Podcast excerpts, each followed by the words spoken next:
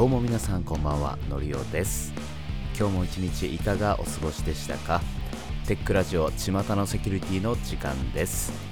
巷のセキュリティではその日に起こった脆弱性の報告セキュリティニュースインシデント障害情報などできるだけ毎日まとめて放送するという企画となっています。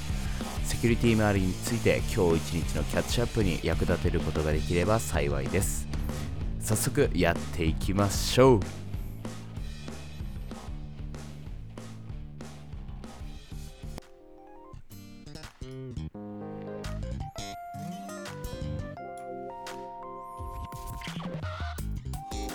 本日は3件をピックアップしています。デバッグ JS にサービス拒否の脆弱性。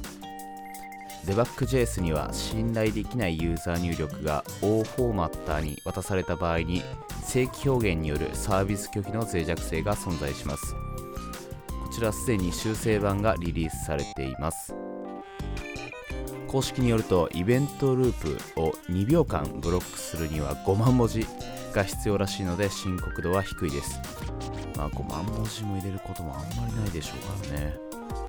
あ、それでもあの気になる方はアップデートするのがいいと思います。影響を受ける対象はバージョン2.2点系またはバージョン3.0系ですね。対処方法としては2系については2.6.9またはそれ以上にアップデートしてください。3系については3.1.0またはそれ以上にアップデートをしてください。続きましてオープンハーモニーに複数の脆弱性。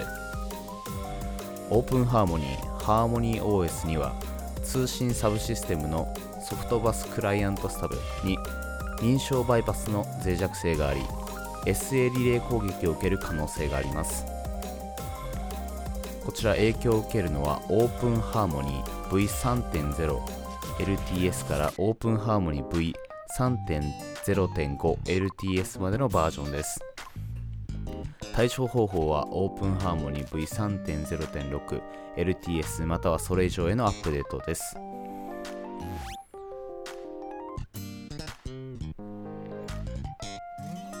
続きまして Use Memos にクロスサイトスクリプティングの脆弱性。OSS のセルフホスト型メモハブアプリである Use Memos にはクロスサイトスクリプティングの脆弱性が存在します。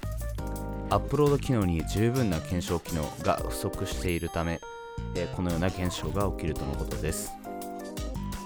影響を受けるのは0.10.0より前のバージョンです。対処方法としては0.10.0またはそれ以上のバージョンへのアップデートです。比較的あのスターの数見てもかなり人気のアプリみたいで、まあ、特に2022年後半から一気にスターがついたっていうものなのでもしかしたら試しで入れてる人とかいるかもしれないのでまあ、えー、確認して必要であればアップデートしましょう。最後におまけです。ビジュアルスタジオコードの拡張機能には注意しようねという話。皆さんおそらくビジュアルスタジオコード VS コードって使ってる方っていると思うんですよね。特にフロント周りの開発ではかなりの人が使ってるような印象です。最近ではサーバー周りでも VS コードを使ってる人は多いですよね。僕もラストとか書くとき VS コードっていうのはやっぱり公式でもあのおすすめされているエディターなので結構使ってる人も多い印象です。やっぱりねこのえー、拡張機能っていうのはですね、まあ、大変便利ではあるんですけれどもサプライチェーン攻撃を目的として狙われているということに注意しましょう。これはですね Chrome の拡張機能でも同様の注意喚起っていうのはよくされていたんですけど、まあ、今は VS コードの場合は特にあの通常のユーザーだけじゃなくて開発者っていうのがターゲットになりますので攻撃を受けちゃうと、まあ、金銭的、まあ、会社とかに所属していると、ま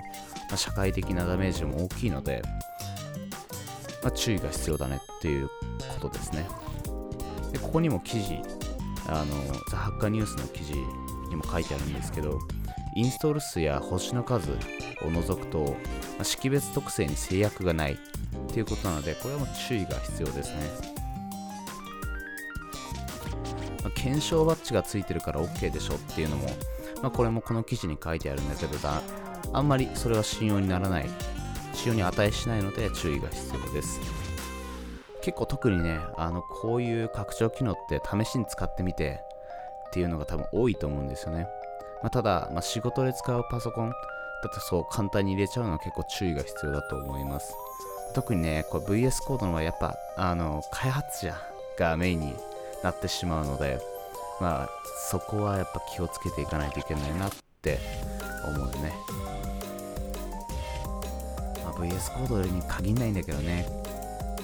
他にもあんのかな、まあ、ビームのビームだったらプラグインか。ビームはあんまりないイメージあるな。EMAX とか合ってんのかな？あんまわからないのでちょっとこれはあのコメントしないようにしよう。はい。